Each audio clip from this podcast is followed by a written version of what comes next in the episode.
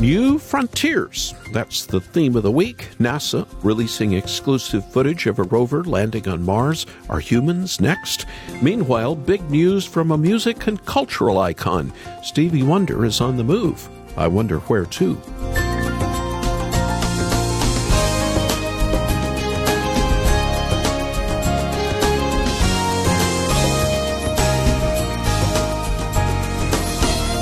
Perseverance rover touched down in the Jezero crater on the surface of Mars last week.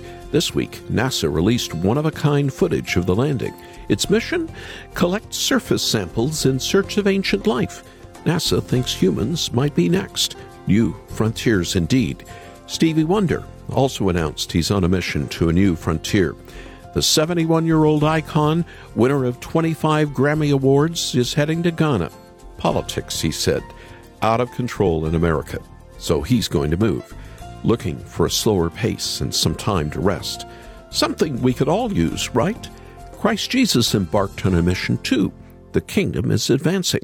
His goal? Eternal rest with the Father. Welcome to Haven Today. I'm Charles Morris, sharing the great story that's all about Jesus, and this is a program, part of a series this week called Great Stories of Grace. Today's great story comes from Africa and the eastern country of Malawi. I realize there's a chance you may not have even heard of this country. Honestly, I didn't know much about it until I visited several years ago on the invitation of Christians who invited me to come and preach. Stations there play Haven today, and it was a true joy to see God's kingdom growing in Malawi. Today, we're going to meet up with the president of the country. His name is Dr. Lazarus Chakwera and he loves Jesus. The story of my life has been Jesus and God's grace. The president of Malawi will be back with us in a moment to share about how he came to know Jesus, how Christ called him to be a minister of the gospel, and why he believed the Lord was calling him to be president of his country. It's a fascinating story that I want you to hear. But before we go to Malawi, I'd like to invite you to partner with me so we can keep sharing the great story of all time, the story of good news found in Jesus Christ. And when you contact us after the program and make a gift to his ministry, I want to send you the new book called Gentle and Lowly The Heart of Christ for Sinners and Sufferers. It was written by a young pastor outside Chicago. Dane Ortlund is the grandson of my predecessor on this program, the late Ray Ortlund. Dane was yearning to know Jesus better, and his book reveals how he was changed dramatically by learning more about the heart of Christ. We have this book in either the hardback or the audio version read by the pastor for your gift to Haven today. Call us after the program, won't you? At 800 654 2836. 800 65 Haven or visit our website and hear Dane read some of his book or read an excerpt yourself at haventoday.org. haventoday.org. And now, before we head to Africa, we open up with the Brooklyn Tabernacle Choir.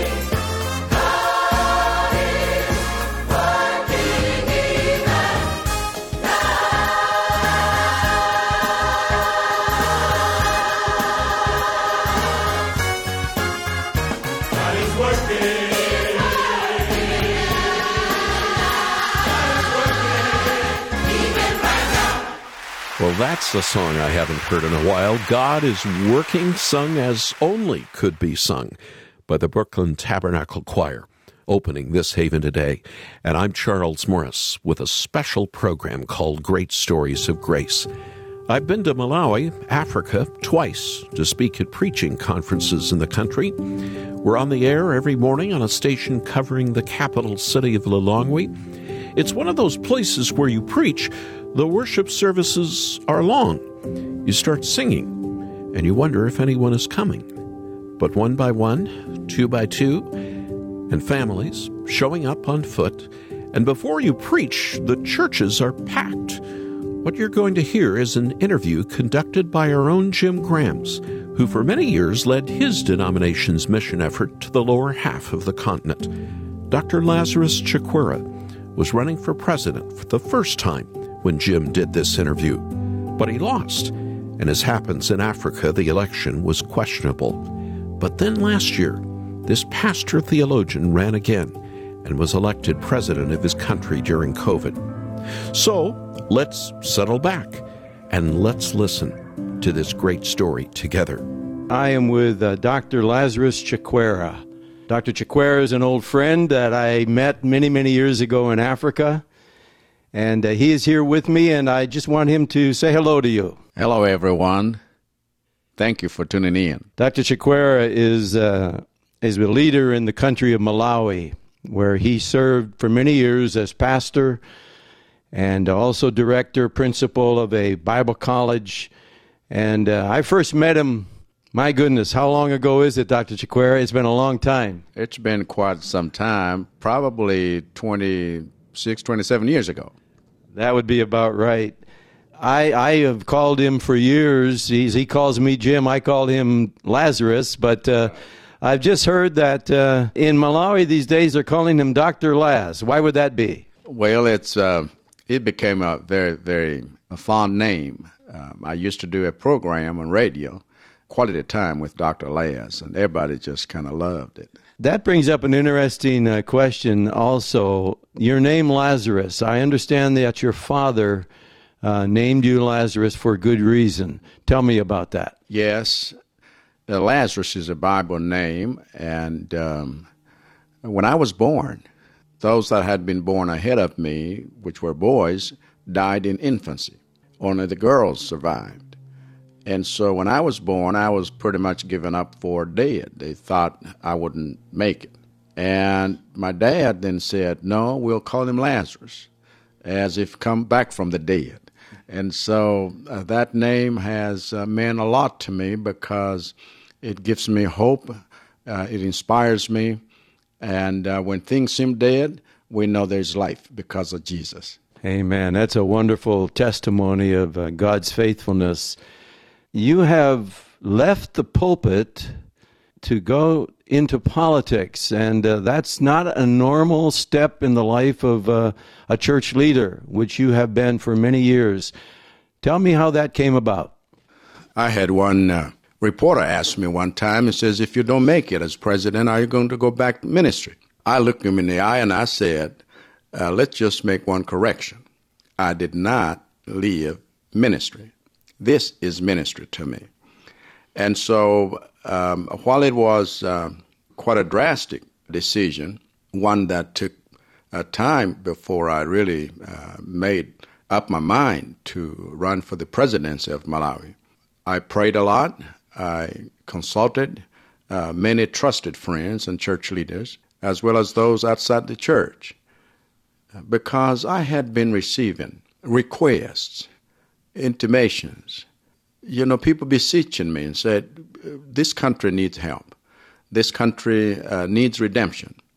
This country needs leadership on a different level. And I would say, What are you talking about? He says, We've observed you as a leader of Malawi Assemblies of God, uh, Evangelical Association of Malawi, and other bodies, and uh, we see how you conduct yourself. This is just about the type of leadership Malawi needs at this moment. Would you consider, you know, running? And I didn't want to listen to people's voices and people's opinions.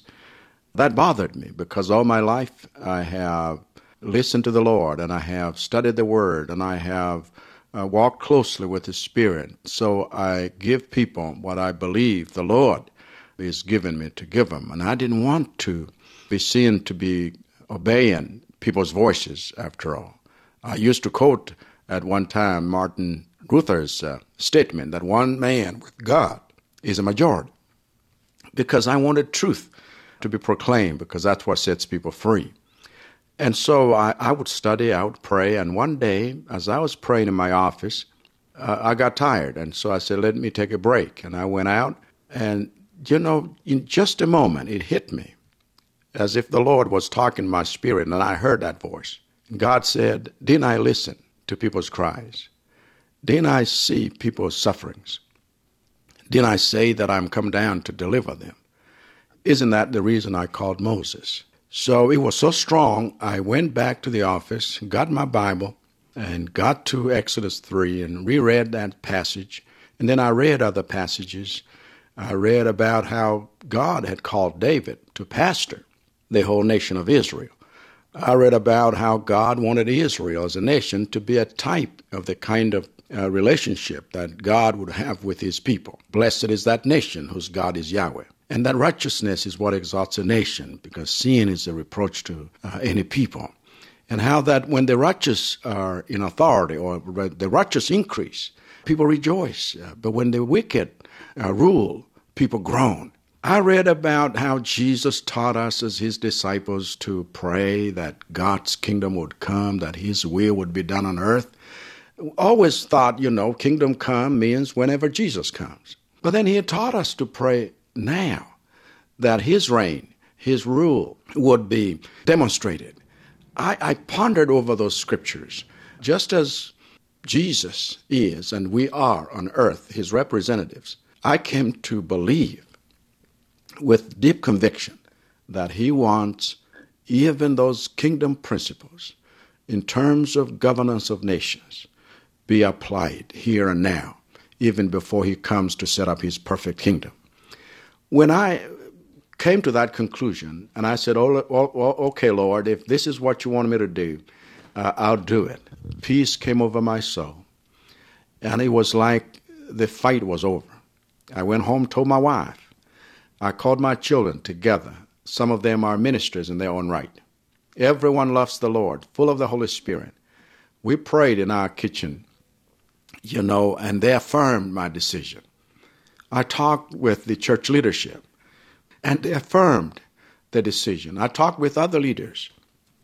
They encouraged me and said, We want to pray for you. This is what we need. I, I know Africa pretty well. Mm-hmm. I spent many years on the continent and uh, traveled from east to west and north to south. And uh, you know as well as I that uh, many, many leaderships of different countries have seen tremendous amounts of corruption. And as a result, the people have suffered greatly. When I heard that you were considering doing this and have decided to run for the presidency, my prayer is God, let it be, because the man that I am looking at right now is a man of integrity, great preacher. I, I've listened to you preach, my brother, and uh, you have a word always from the Lord. So how do you how do you attack the corruption of Africa? Corruption is uh, uh, it's a matter of the heart, and if we will have uh, people of integrity in high places, that will set an example. People that will have political will to deal with this cancer that eats at the soul of many nations, including Malawi. There's a whole lot of wastage, a whole lot of corruption, a whole lot of uh, uh, ineffectiveness in service delivery. What we need to do is to say the development of our country does not depend on anyone else, it depends on us. If other people give us help, they ought to be aiding what we have determined to be a future we want. The majority of Malawians today still live, uh, uh, you know, on a dollar twenty-five cents to put it in in uh, U.S. money. It's pathetic, and many of them still uneducated, cannot read and write, and we take advantage of that by uh, sometimes appearing to be the good people when we have accrued, uh, you know, so much wealth unto ourselves, and then we give handouts. Yeah. They must be empowered. They must be the people with the food. They must be the people with the money. They must be the people with the houses. They must build Malawi because this is a Malawi for all of us. That's a wonderful, wonderful answer. Our president for Haven and also our, our speaker always asks when he does an interview a question that uh, we're going to start wrapping up here. But the question is, what does Jesus mean to you? Jesus is all my life. You know, I was born and raised in a Christian home. And my parents taught me about Jesus. I learned about Christ. We memorized scriptures. It wasn't until when I was in secondary school, however, that I personally gave my life to Jesus, this Jesus. And my life was transformed. I couldn't speak to people. As many as five, that was too many. I would shut up and, you know, and crawl in. And when I got saved, at that time, I was thinking, I'll be a medical doctor. I can deal at least with one person at a time. But God just changed my life. And I began to preach even as a teenager. And I, you know, God just began to use me in ways that I would astound myself. And so the, the story of my life has been Jesus and God's grace a Lazarus come back from the dead, someone who couldn't do anything, and yet God says it's a tool I can use to do something. And so Jesus means all my life to me. And the family that He gave me, the children that we have, everyone loving the Lord, saved at tender ages, and continuing to serve the Lord. And uh, we're believing that this blessing will go on to our grandchildren. This is what I'm talking about a nation that does not think in terms of just us. What about our children? What about our grandchildren? What about the generations to come? And if we put Jesus at the center of this, because he's the one who owns everything and he's been to tomorrow, he will take care of our future. That's Jesus to me. All right. I'm going to ask you to do one more thing, and that is to pray for, for your country, to pray for the uh, nation of Malawi. Would you do that for me? Yes, I would be glad to. Father, in the name of Jesus, we recognize that you are a God of all nations. You are a God of this particular nation of Malawi. You were there when this nation became independent, even before it became independent, after it became independent, and right now, even in a dispensation of multipartism. Lord, you are still the Lord of Malawi. I pray there would be such unity as one nation, and I pray that you would give us such a vision that would be shared amongst all of us as one vision that describes a future that Malawians want. And I pray that you would give us the discipline and, and the courage to follow through in order to realize that vision for inclusive growth, for a blessing, for a more prosperous Malawi, for a Malawi that is able to be food secure, not just for a month, not just for a season, not just for a year, but food secure at all times. In Malawi, whose people truly fear God, because we declare as a, uh, that we are a God fearing nation.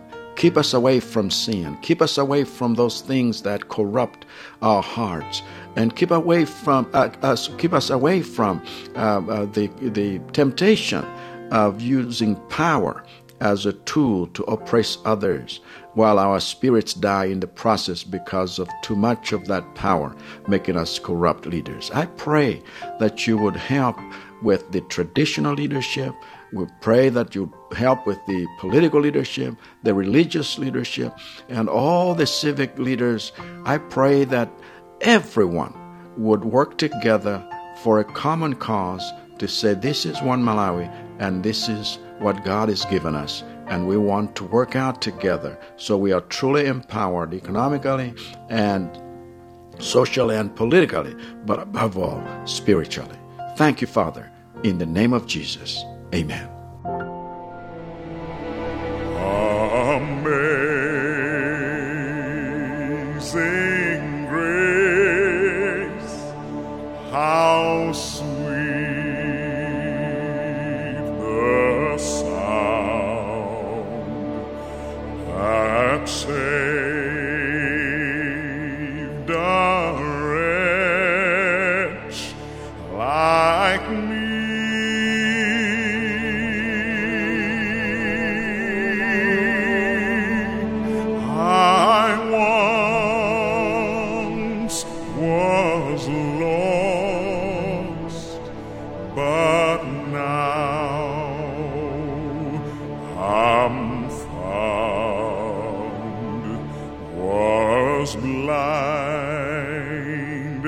But now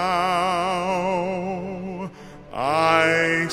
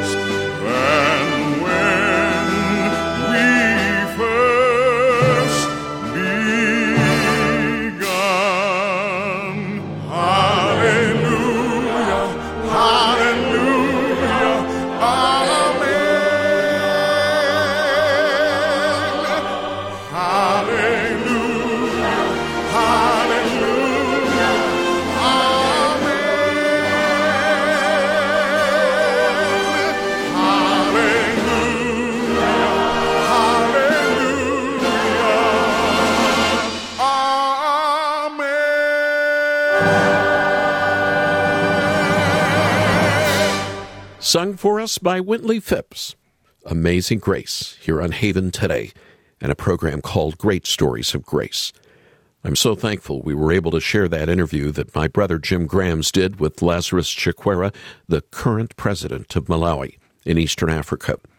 I really love how he said the story of his life was Jesus and God's grace. All I can say is amen to that.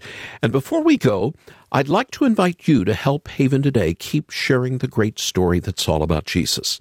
And for your financial support, I want to send you a new book written by a young pastor called Gentle and Lowly The Heart of Christ for Sinners and Sufferers. Recently, I asked Dane why he wrote this book, and here's what he told me. The reason I wrote this book is because uh, people must know what Jesus is really like in actually what he feels toward them, not just when they're doing well, but when they're doing poorly, whether morally or when they are in suffering. We need to know that Jesus is almost like a magnet drawn towards us in those times of distress because that's the Christ given to us in the Gospels. We deeply disbelieve that he's like that, but it's there in black and white on the pages of our Bible. So in this book, I really wanted to uh, bring people into that glorious truth. That's Dr. Dane Ortlund talking about Gentle and Lowly. It's become a bestseller in just a few short months. Churches are using it in groups, and people like me are savoring it slowly because it will help you understand the heart of Jesus better. But don't take my word for it. Come to our website, haventoday.org. Haventoday.org. Listen to Dane read some of the book or read an excerpt for yourself. Make your gift to the ministry, and we'll get you either the hardback or the audio version read by the author. You can also call us for Gentle and Lowly at 800 654 2836. 800 65 Haven. As a friend of mine says, read this book and you'll understand God's grace in a whole new way. I'm Charles Morris. Thank you so much for joining me with Jim Grams and Lazarus Chakwera. Won't you come back again tomorrow? When again we get to share together the great story that's all about Jesus here on Haven today. Here for your encouragement and your walk with Jesus. I'm Charles Morris with Haven Ministries, inviting you to anchor your day in God's Word. It was the Apostle Paul nearly 2,000 years ago who said that anyone who trusts in Christ will face persecution. It's not an accident, it's not optional. The crucible, trial by fire, or maybe better to think of it as a sponge. Circumstances squeeze us, and in that moment, whatever we've been soaking in comes out. Persecution hurts, but through it, the Lord strengthens us. We don't go looking for trouble. Of course not. But trouble finds us. In fact, Jesus says in Matthew 5:10, "We are blessed when we are persecuted, persecuted for righteousness, for his name's sake." Christ tells us to rejoice in that moment. Our reward will be great in heaven. Spend more time with Jesus with Anchor Devotional. Visit getanchor.com.